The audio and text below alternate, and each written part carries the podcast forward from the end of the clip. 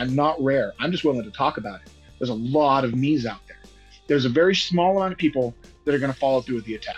Okay. But there's a large gray amount of people, gray area, that think that they could, should, or might, and that are getting pushed into that area by what I call the negative social economy, which is this dark underbelly of social media and social credit that accelerates that toxicity. That's Aaron Stark, and this is, well, that went sideways a podcast that serves as a resource to help people have healthy, respectful communication. We present a diversity of ideas, tools, and techniques to help you transform conflict in relationships of all kinds. In this episode, we talk with Aaron Stark about his journey from an abusive childhood to almost carrying out a mass shooting, and then becoming an advocate for mental health services and gun control. His TED Talk, I Was Almost a School Shooter, has over 14 million views. And a note that this program contains descriptions of violence that may be too upsetting for some listeners. I'm Sam Fuqua, co host of the program with Alexis Miles. Hello, Alexis. Hi, Sam. And we're very pleased to be joined for this episode of Well, That Went Sideways by Aaron Stark. Aaron, hello. Hello. Thank you for having me. Glad to be speaking with you. Let's begin uh, at the beginning of your story. Can you tell us about your childhood? You described yourself in your TED Talk as a perpetual new kid, and you described some uh, pretty serious dysfunction in your home. Can you give our listeners a sense of uh, of your upbringing?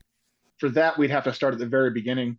My very first memory I ever have in my life, the zero point of my whole existence, is I'm laying on my bloody mom's body while I'm looking up at my father while he has a cross shaped tire iron in his hand. And I'm screaming at him, You just killed my mom. Now, she wasn't actually dead, but she was beaten, bloody, and unconscious. And that's that's where I start. So my birth to five was with my father, and that was like living in a Stephen King movie. The worst kind of physical violence you could ever imagine. Beatings and rapes and watching my mom getting beaten and raped in front of me and me and my brother getting beaten and abused and just horrendous horrendous violence moving from battered woman shelter to battered woman shelter and getting kidnapped from those. And then my mom finally escaped him when i was five um, shipped me and my brother off to oregon for a year. And that was actually just as toxic because toxicity and trauma rolls downhill and that was the hill my trauma was rolling from. So like my uncle in oregon was a pedophile rapist and just really really dark stuff all the way around. When me and my brother moved back from oregon after being out there for about a year my mom had left my father and got with my stepdad and it went from stephen king to scarface. So it went from extreme violence to crack cocaine uh, rocking up crack they didn't want to hide anything from the kids, so they just did it all in the living room. And so I learned how to rock up crack when I was like six. You just get the the skillet and the vial and the baking powder, and like I, le- I learned the whole process when I was a little kid. One of the schools we went to, I actually took crack to school for show and tell, and that was one of the reasons why we evaporated. So we lived a very nomadic lifestyle. Moving, I never went to school longer than any school, longer than six months at any given school. I was constantly either getting evicted or social workers were checking in or police were trying to get us or whatever it was. We were always on the move. And my parents were very good liars. So we were getting evicted a whole bunch of times, but we also had get a whole bunch of times places we could move into. Like it was a very toxic and criminal house. And I adopted that dark criminal persona early on as like a protective measure that I'm I am the fat smelly one. I am the dirty one and that I, that was just kind of the identity that I that I clung on to. My brother was two years older than me, and he was the de facto man of the house. He had the responsibility of taking care of everything, and I was the thing he had the responsibility of taking care of. And my family was my parents were just either drugged out and out of their minds or very abusive on their own. So there was no support there and no like authority. So it's like the ultimate latchkey kid. And so going into my early teen years, that really started to form its its shape. That I was the dirty, fat, smelly one, and, and I was the the nasty one. I was got really toxic to people at school, and I was filthy. And I took to cutting myself when I was about 13 years old. Took to self harm. I, I described my life back then like I was living in this giant tsunami of pain, like this there's waves sloshing back and forth, and didn't really have any control over it. But when I cut myself, for some reason, that was like a, a normalcy that was mine, and it kind of grounded me in a way. And even though it was dark and destructive, it was real and it was it was personal. And that got worse and worse as the abuse at home got worse and worse. I ended up leaving home when I was about 14, 13 or 14 years old, ended up running away from home. I couldn't take the abuse anymore. So I started bouncing around from friend's house to friend's house, sleeping on couches and sleeping in the park. And I developed a group of what I call disaster groupies. They weren't really friends of mine. They were kids that were around me that kind of lived vicariously through my darkness. It was kind of like an uh, in-person internet forum. Like they kind of they didn't they I was like a dark unicorn that would push me as far off the edge as they can to see how far I could go. So in this friend group, instead of sitting around talking about girls or sports or football, we talk about killing people. We talk about mass murder. Like if if you were going to shoot a school, what would you do? How would you kill 10 people? And it was kind of like that was the fiction of the group. And so as I started getting into being a, a teenager, 15, 16 years old, the hell at home just got worse and worse and worse.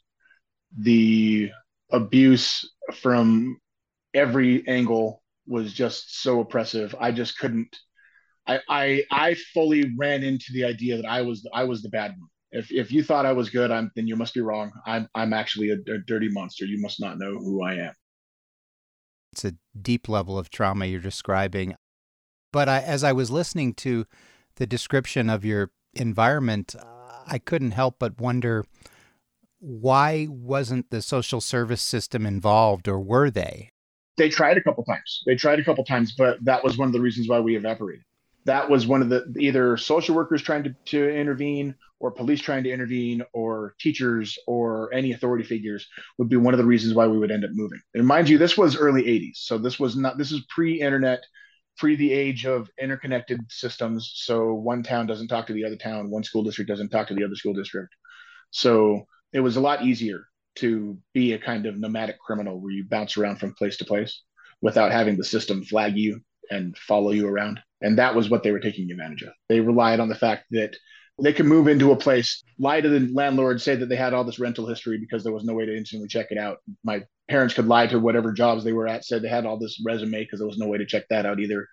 Until then, four months later, they'd discover that everything was a lie, and then we'd have to evaporate and move. Or a social worker at school. Here's a, here's an actual example from something that happened to me at school. So I went to a, cl- a school one day. One of the schools I went to, I believe it was up in Oregon, because uh, we, we were always moving from state to state. We when we moved when we left one place we didn't just move from city to city. It was across state lines. So we would go to, usually from oregon to colorado back and forth. I did that trip a lot. So this was maybe third grade. I go i i was really dirty. I was filthy. I was wearing the same clothes all the time showing up to school basically smelling like feces. And i showed up to class one day and my teacher had brought a box. I, I came to school and there was a whole box of stuff. There was a, a coat and school supplies and like clothes and all these things. And the very next day we were out of the state. That was the signal that we needed to leave because that that teacher was getting too close. There was someone investigating too much, and we needed to go. The nomadic lifestyle was really what prevented any authority from ever latching on. You were about to talk about uh, another important person in this uh, situation.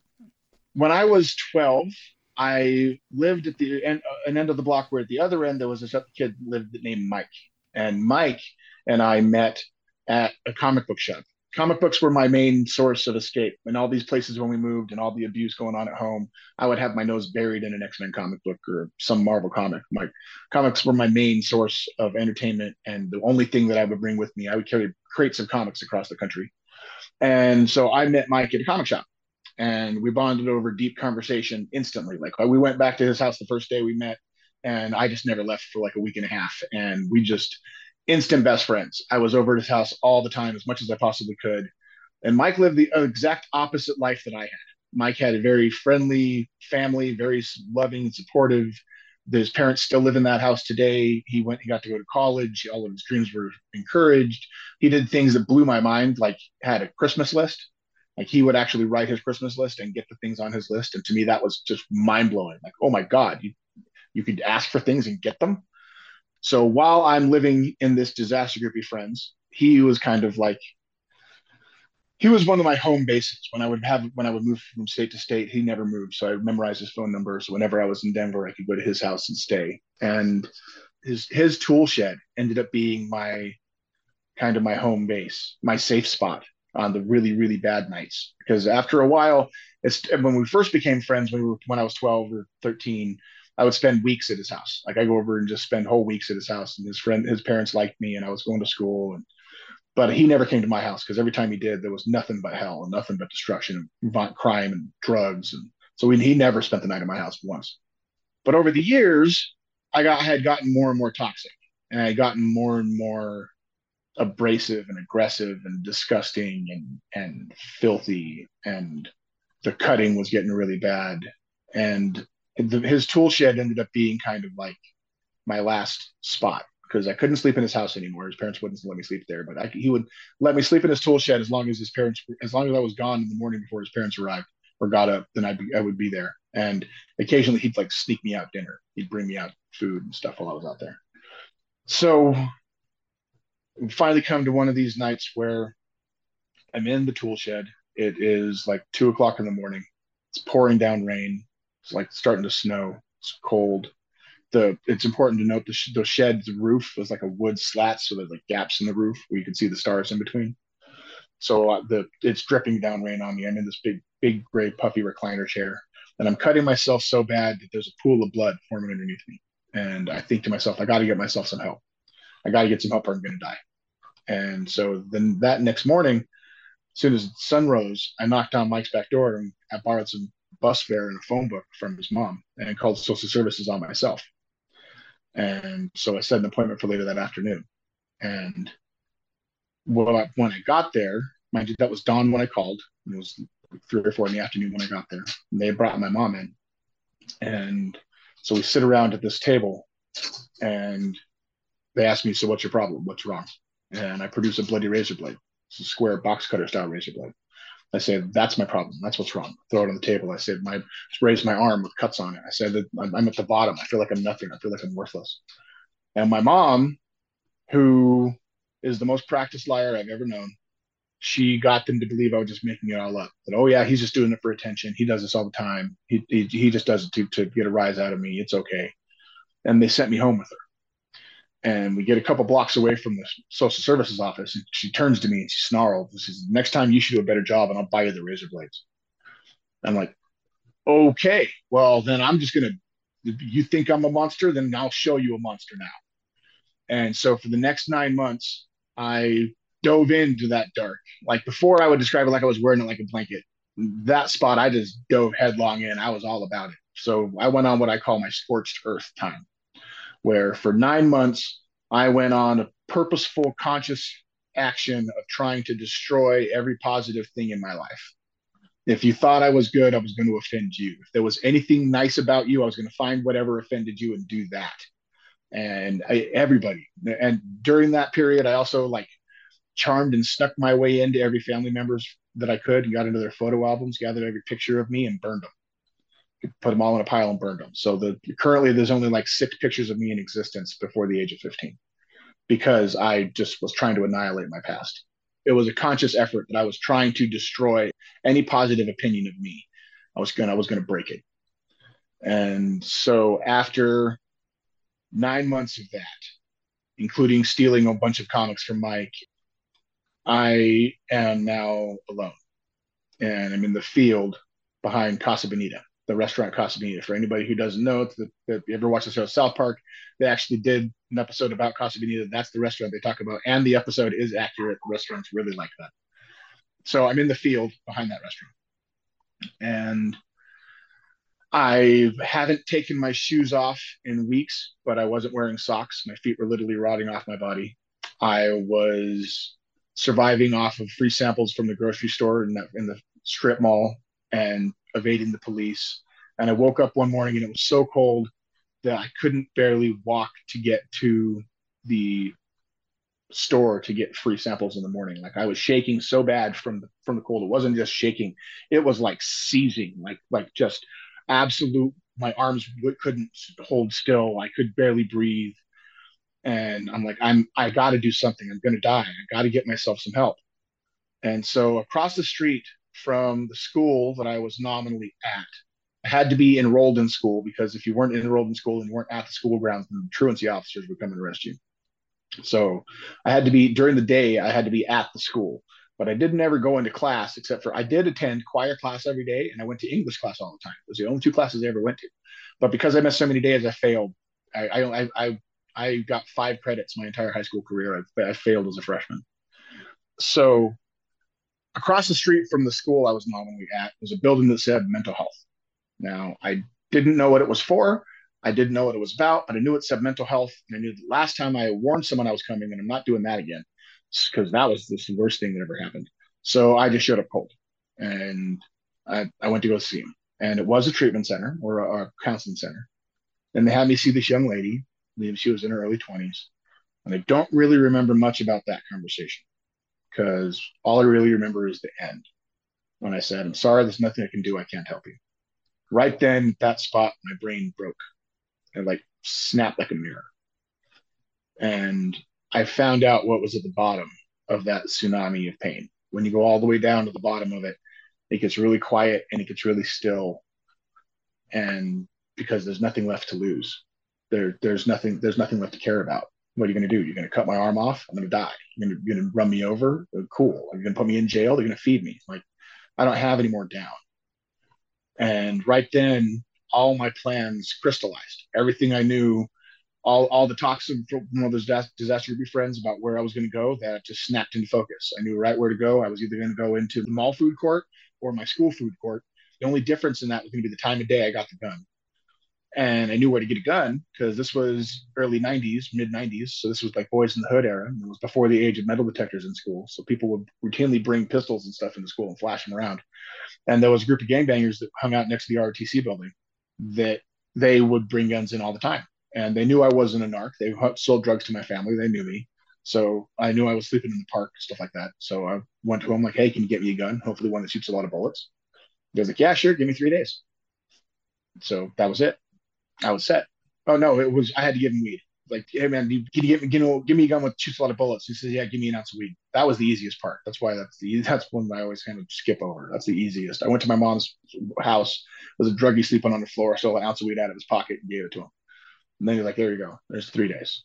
So in that time frame, that three days, I I was set. As soon as I got the gun, I was going to commit the attack. The instant I got the weapon from him, I was going to grab the weapon, go commit the attack. Like there wasn't going to be any savoring or anything like that.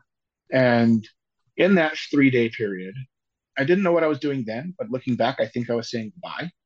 I think I was going to the people that I cared about in a much more peaceful way and much more calmly and like saying my actual feelings and doing things like giving away my comic books and like much more calmly and peacefully than not nearly as aggressive and abrasive as before.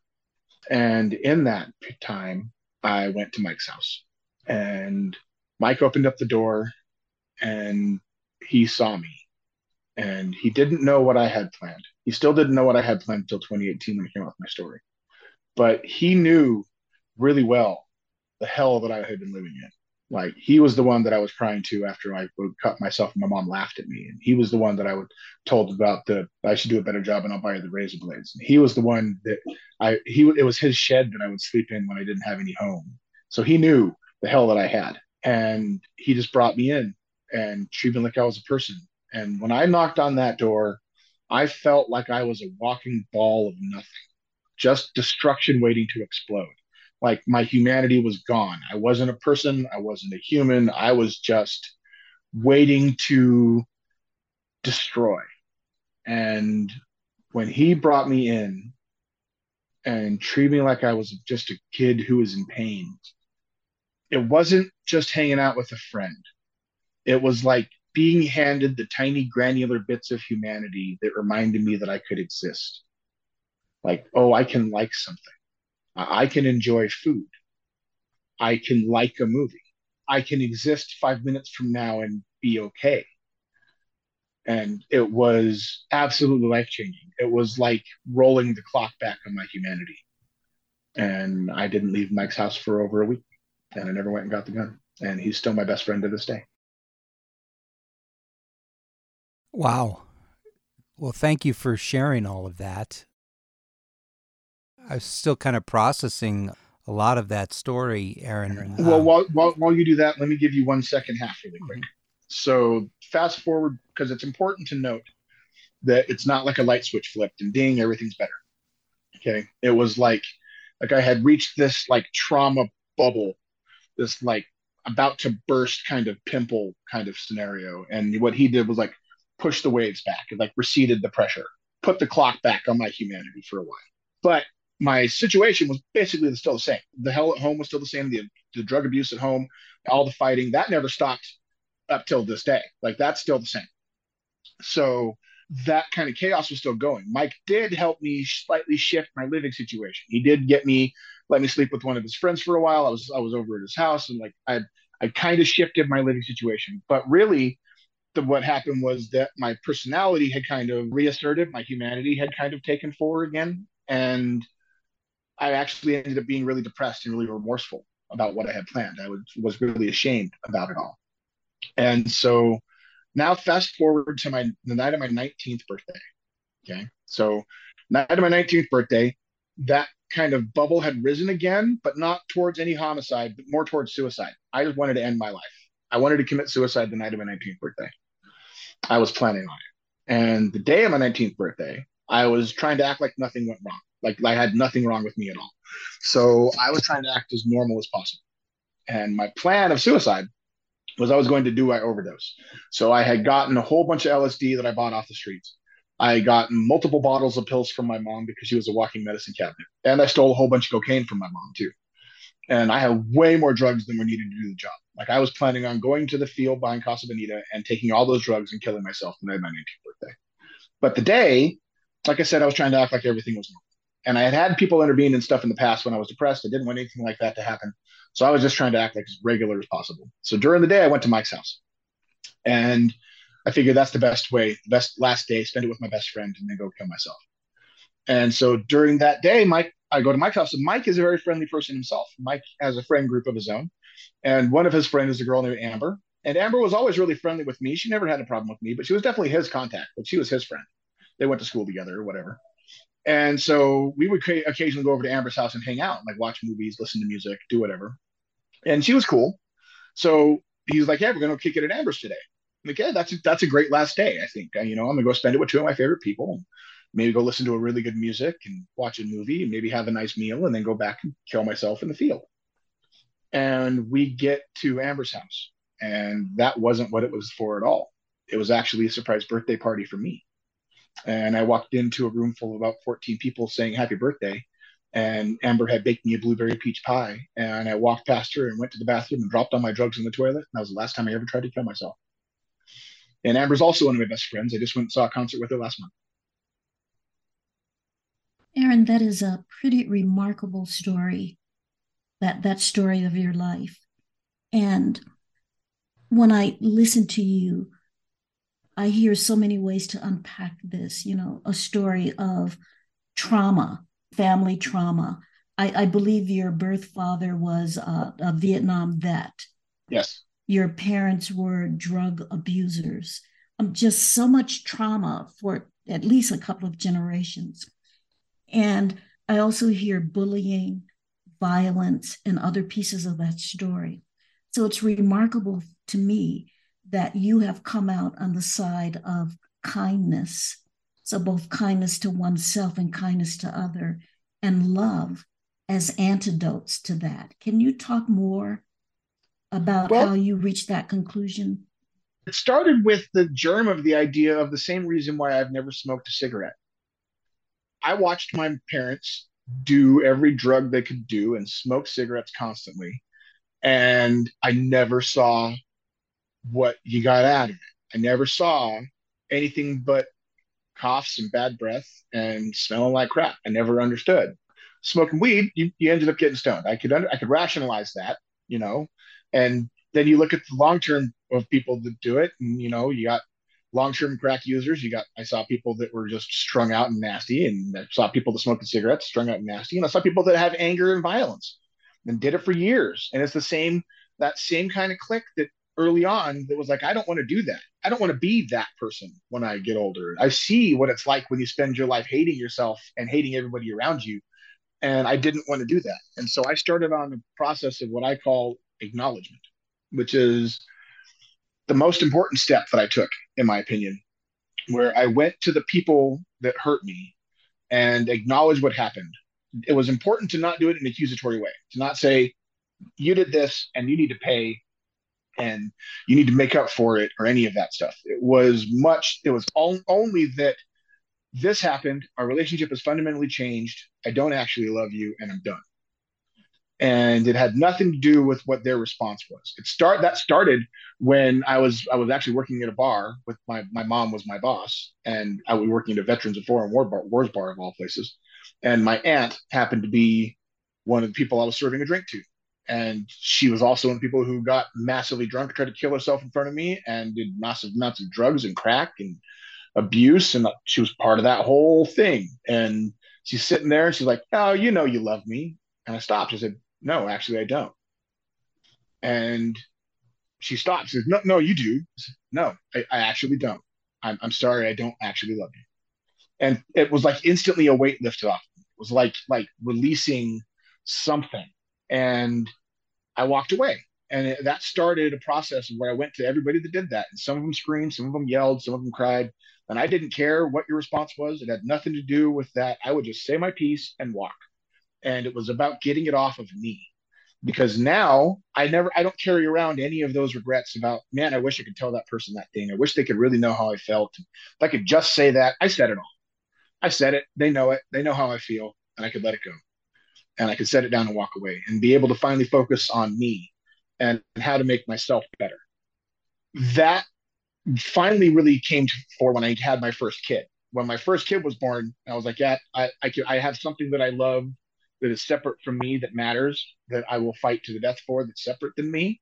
That really gave me the fuel that I needed to continue to push forward. But honestly, up until 2018, when I came out with my story, I still thought I still hated myself over it. I still thought that it would be a big black mark that if anybody ever really found out about my story, that they'd hate me and that that it would be this millstone around my neck that I'd have to carry around and this weight that everybody would judge me about. And then that's not at all what happened, like at all. and instead, I wrote a simple Facebook post the day after the Parkland massacre. And in it, I came out with I was almost a school shooter I, that wasn't for public consumption. That was just for my family and for my close friends. It was just a simple Facebook post. I was just a regular dude. And then the local news wanted me came and filmed me reading that Facebook post, and Channel Nine News put it on the air, and that got 17 million views in a week. And I started getting hit from all over the planet with messages from literally every corner of the globe, and every country, in India, Pakistan, New Zealand, Australia, Switzerland, everybody. And it wasn't just hey, that's a cool story. In fact, most of it wasn't, hey, that's a cool story. It was, hey, that's a cool story. And here's all of my pain. And here's everything that ever happened to me. And here's all of my diary and all my abuse.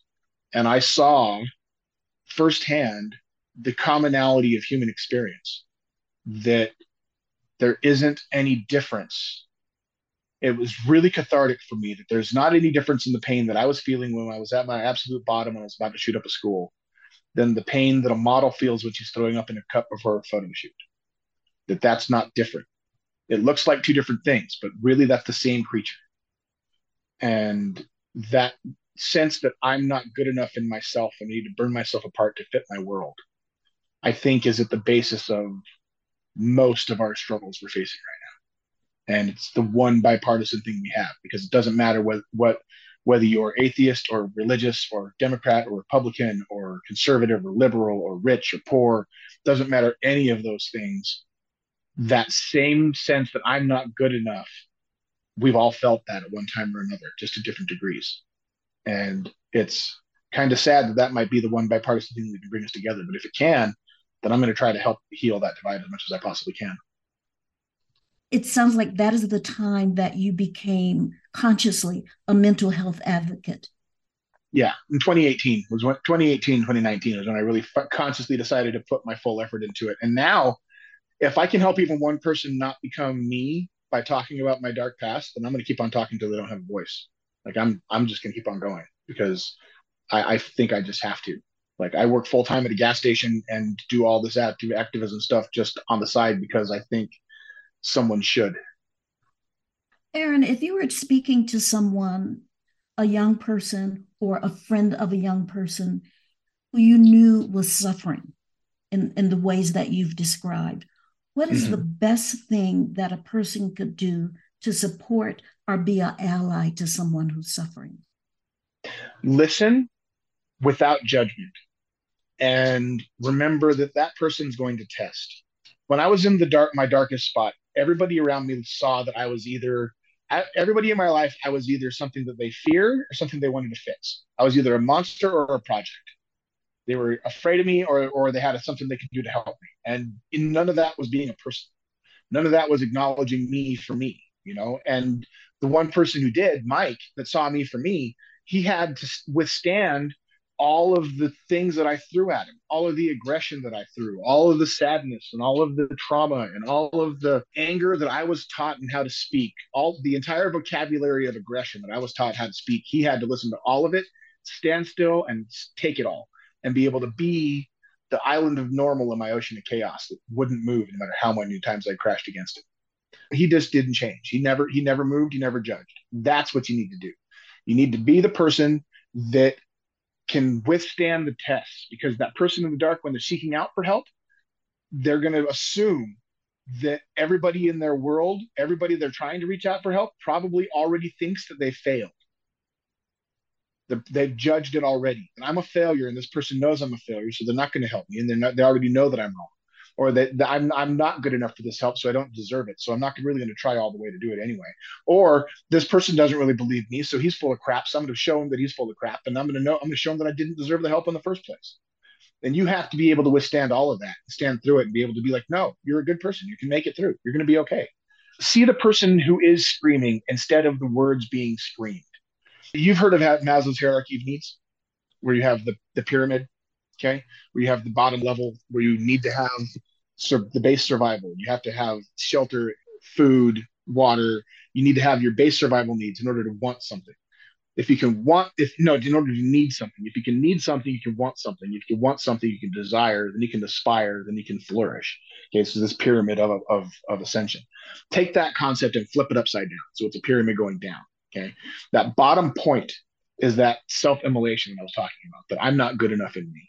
Now, as that that top plane of it is all the expressions of that pain. So on one side you have the school shooter, then you have the model in the car who's throwing up, and you have the gangbanger who's trying to fit into his clique. You have the right wing extremist who's trying to who's harassing an abortion clinic so much he's going to close his doors because he's trying to get social clout. You have the CEO who's embezzling. All these various forms of self-destructive, self-determinative pain that we have layered upon each other. Okay. And in order to get to that top plane, from that bottom kernel, we are taught how to express our emotional vocabulary. So boys are taught early on that violence is currency. That it's not only a status symbol, it's actual currency in the male world. You can be dumb, you can be smelly, you can be fat, you can be ugly. If you can break something, you can exist in the male world. Okay. So violence becomes currency. Now, if violence is currency, and if your home life is abject hell and all you're taught is lying and stealing and aggression and anger, then that's the vocabulary that you're going to learn. And that vocabulary will grow and sprout and become bigger and bigger. And you'll get volumes and volumes of how to express that anger aggressively. For for women, not being a woman myself, of course, but I have raised multiple daughters. I'm a, I'm a father of many daughters. And from what I've seen from women, it seems to be more introspective. The depression germ starts out that I'm not good enough, my body's not good enough, my beauty's not good enough, my brain's not good enough, I'm not worthy enough. And that can turn into eating disorders and beauty disorders and, and lack of self identity, lack of self worth.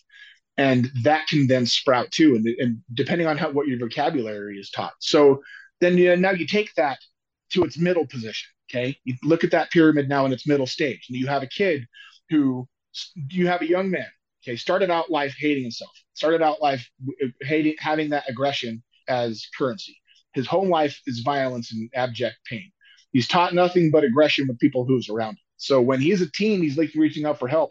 How do you expect him to walk into a counseling office and have say anything that's actually calm and rational about how he feels? How can that be a thing that we're expecting of these kids? Because they, their entire vocabulary is aggression and pain and anger. So th- that turns counseling into spikes that are pointed inside the room because the kid can walk in there and say one thing that's going to blow up his entire world because he's venting in the way that fits his home life and fits his his entire world perfectly. But that counselor that said one thing that's going to trigger something from for their own liability and then stop any kind of counseling. So that kid, you won't even reach out for help because that turns into the kind of pain. That's the peril that the kid thinks about every time that he's trying to reach out for help is that someone's going to hurt me. If I try to get, go get help, my mom's going to go to jail, and my brother's going to go to foster care, and my, my dad's going to go to jail, and my siblings going to go, uh, all because I got help. That's a long, rambling way to say, be the person who can withstand all of that chaos and stay there and be the steady one and still, still show the love even when it's shoved away a bunch of times because eventually the shoving will stop and you will be that ocean island of normal in the ocean of chaos you'll be the one that can withstand it. And if you take it to a counseling level, you have two different kinds of counselors. One kind, you go to get help, you have checklists, you have programs, you have systems, and that turns into static. That's just I'm a program. I'm, I'm a, something on your checklist. You know that white noise is going to wash right over me. Go to counselor two. Oh, you like that band? I like that band. Let's listen for a while you get a humanization of it. You equalize the communication level. 10 minutes later, you get the same checklist, you get the same journal, you get the same process, but you listen now because that person saw you as a human. Counselor A, you never go to again. Counselor B, you invite that counselor to Christmas dinner. I want to ask you about another aspect of your story. You talked about the ease at which you were able to get a handgun when you were a kid, and even though that was mm-hmm. That was decades ago, in many ways, it's even easier now for uh, adults, at least, to obtain and carry handguns. In addition to advocating for improved mental health care and services, you also advocate for gun control, and that is certainly an area where there is not bipartisan agreement. I tend to only mention the terms mental health and gun control to say that you shouldn't use the terms gun control or mental health. Oh. Only because the terms themselves are innately obfuscating. So if you say the term gun control it, at all, you get lost into the details of the argument. Is that a bump stock? Is, that kind of rifle is that? Kind of ammunition is that? And you get lost into the minutia of the details, and you lose sight of the goal of that argument, which is what I try to push for, which is to keep hand, keep weapons that can kill a lot of people out of the hands of someone who thinks they need to blow themselves up to fit their world. Like that has there has to be a re- rational way to get that spot. And mental health on the other side of it is this big gray amorphous blob it's it's this cloud. It's really personal, but it's really oblique. Can't really wrap your hands around it because you can't really penetrate it too much because the questions are personal. So it just turns into this big gray blob, mental health. And so both sides of that, you kind of divert from the actual tenor of the conversation only because you branch off into both sides of it. And both sides lose sight of the goal, which in my opinion is there has to be a rational and and and and reasonable compromise that we can make saying that you gun owner with your with your license and all your rifles you're not the dude i really care about. You're not really the problem. I don't really care about the gun owner in texas that has 50 rifles on his farm.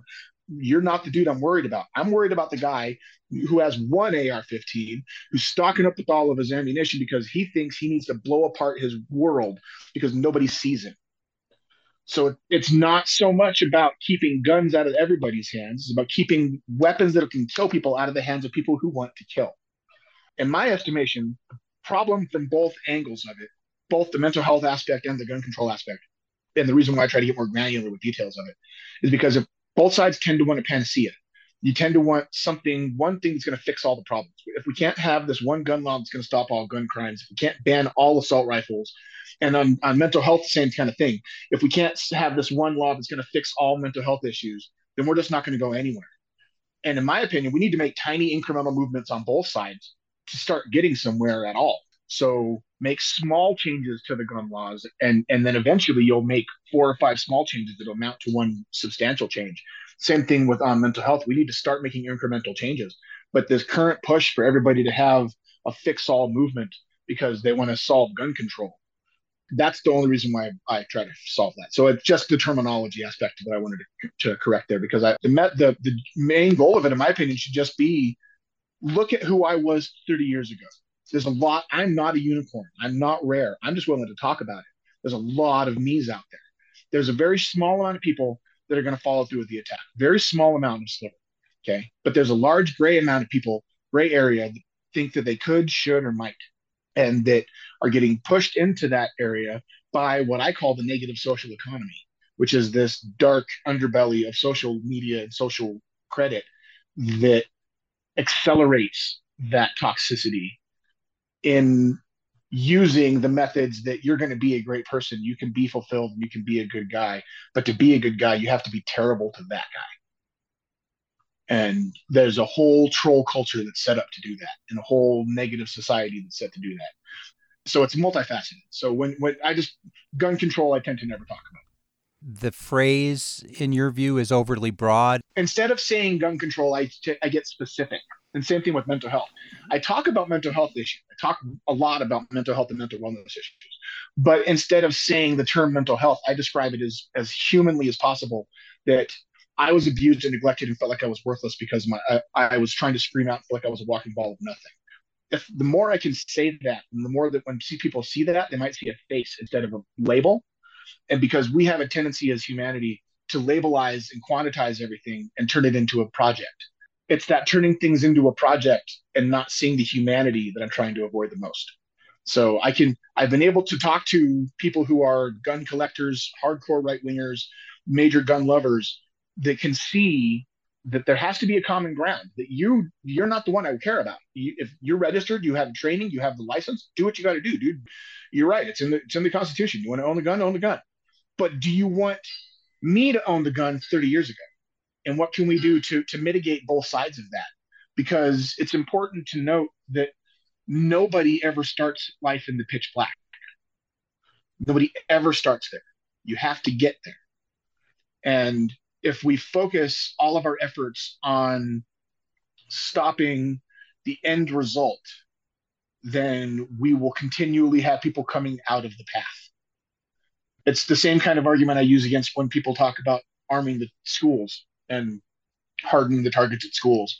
If if your main goal is to harden the target at the school and to limit entryways down to one and to arm the teachers, then you're still not doing anything to address the kid who's screaming out in pain. And I've said this to federal agencies and to the heads of major law enforcement or agencies that you can get the same impact from putting every bar in every window and arming every teacher and training every single security guard and putting a whole police department in your school as you can from one day of pizza parties and games and actually hanging out with your student. You can get the same impact. Just listen to the kids. And I, what I really think that we should do is ask the kids what they want. Ask the ask the kids in schools what what do they think that we should do? Because when I go to talk to different agencies, when I talk to, uh, I, will go and speak to administrators and law enforcement and to students. So three different audiences tend to be what I go talk to, and the teachers and administrators and law enforcement I had to spend all the time kind of deprogramming biases and and reminding them that they were a kid and showing them the humanity of it. I do talk to the students. They speak this language fluently. They know exactly what I'm talking about, and they know who in their class is the problem. They know what kids can't can't reach out for help. They know what kids are struggling with self identity issues. They know which kids are falling into the extremist level. Like they see all of this in real time because they're carrying the sum total of human knowledge in their pockets and are massively interconnected with all of their peers. And so they see all of that. So I think that one of the biggest resources that we could possibly have is actually ask the, the kids. Because I've seen polls on what ask the parents what we should do to stop to reach out for the kids in the dark and what could we do to stop school violence. I've seen the, the law enforcement studies and I've seen school studies. I haven't seen anybody talking to the kids about it. I haven't seen anybody talking to the to the kids who are more socially connected than any of the adults could even imagine at their age. You have four kids, is that right? I do. So, what are the most important things that you and your wife try to to give your children? Uh, the biggest important thing is respect. That's the biggest thing I give my children is respect and acknowledgement. That their feelings are just as valid as anybody else's feelings. Just because they haven't had them for very long doesn't mean they don't not as worthy. So I use my parenting, what happened to me, and I tell my kids this all the time. I use it as exact examples of how to parent my own children. I just do the opposite of what happened to me. So I will do stuff like I, every time I talk to my kids and I love you. Every message I say I love you every single time. So much it annoys them. I am at every game. I'm at every performance. My house is the house where all the kids can come and stay. And all of my children have gone to the same schools. Like all four of my kids are Westy Wolves, every one of them. And that's because that stability to me was really important. But all that is just setting for the most important thing, which is the respect and acknowledgement that if my kids have an issue, they can come talk to me about it. And they can they can pull me to task if I have a problem. They can question anything that I say. The rule in the house is you can question anything I do as long as it's not without insult and without anger. If you're coming at me with logic, then I better beat your logic with logic because if you win, then you win. That's the way this house rolls. Like if you can if you can beat me with an actual logical argument, then I have to listen. I, I, I can't just deny you because there's never a time where it's it's that way because dad says it's that way. No, I have to have a reason. And I have to give you the reason to treat you with respect and boundaries and space and emotional intelligence and acknowledgement. And I see the tangible benefits of it all the time. Because like I said, my house is the house where all the kids want to come hang out. Like we're the house where I'll, I'll walk into my house and have a whole herd of teenage girls just wandering through. I might know three of them, you know, but they're fine. They'll, they'll be just hanging out all day long. And to me, that means I won because I, my kids tell me I'm their best friend. I, I won. Thank you for that. I believe that you have a Facebook group called You Are Not Alone. Do you still have that group? And can you tell us a little bit about it? I do. My my face group is called "You Are Not Alone." It's all one word with each word capitalized. You are not alone, and that group has been absolutely amazing. It's gotten over it's over three thousand members in like 170 different countries, and it's full of not only people who are reaching out in pain and need help, but also has a bunch of doctors and therapists and professionals as people like not in the doctorly role. So it kind of gives that buffer area to some people where they can come and express themselves and kind of vent a little bit without having that initial crackdown of uh, on language, but also potentially being able to get support when needed because of all the professionals in the group. It just has been great. It's been a self-perpetuating positivity machine. That group alone it's hasn't been my effort. This has been a group effort that's been doing it. I've, I've helped, but this is a group thing that we've done. It has prevented over 30 suicides. It has prevented more than three school shootings, and it has kept more than 10 people from falling into white nationalism. So that's like my prize achievement. If I if and it just keeps on growing on its own. That just rolls and helps. And it's just people being people, people that are there to reach out and actually listen and that we can care and it's just a small Facebook group, which makes me wonder what could happen if something like that were an actual project and an actual policy, like to give people a buffer area to they can so they can express and be themselves without having so many swords of Damocles hanging over their heads. Aaron, if you had the power right in this moment to take one action that might make a difference in the world so that all people are treated as fully human and internally have that experience I am worthy, I am human, I am worth love and respect. What would that one thing be that you would do or say? Hmm.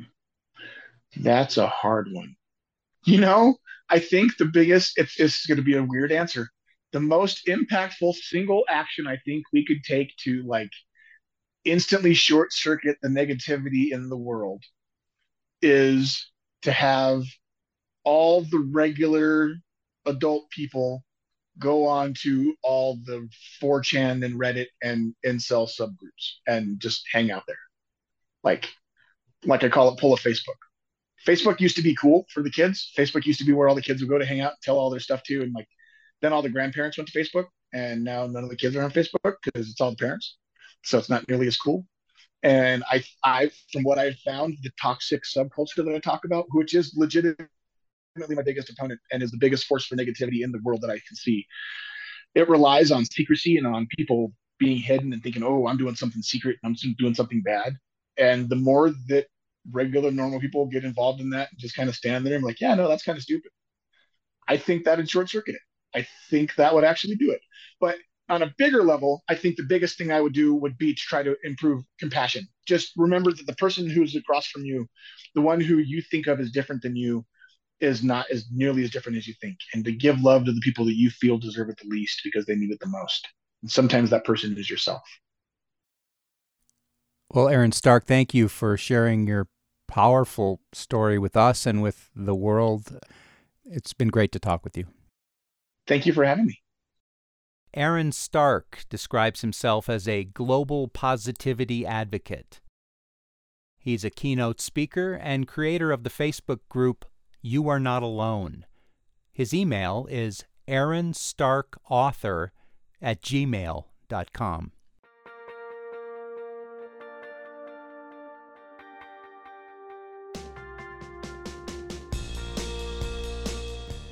Thanks for listening to Well, That Went Sideways. We produce new episodes twice a month. You can find them wherever you get your podcasts and on our website, sidewayspod.org. We also have information on our guests, interview transcripts, and links to more conflict resolution resources.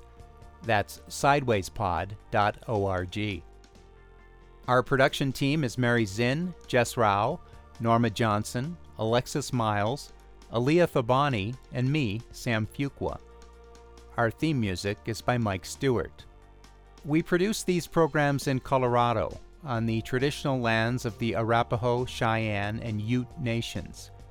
To learn more about the importance of land acknowledgement, visit our website, sidewayspod.org. And this podcast is a partnership with the Conflict Center, a Denver based nonprofit that provides practical skills and training for addressing everyday conflicts. Find out more at conflictcenter.org.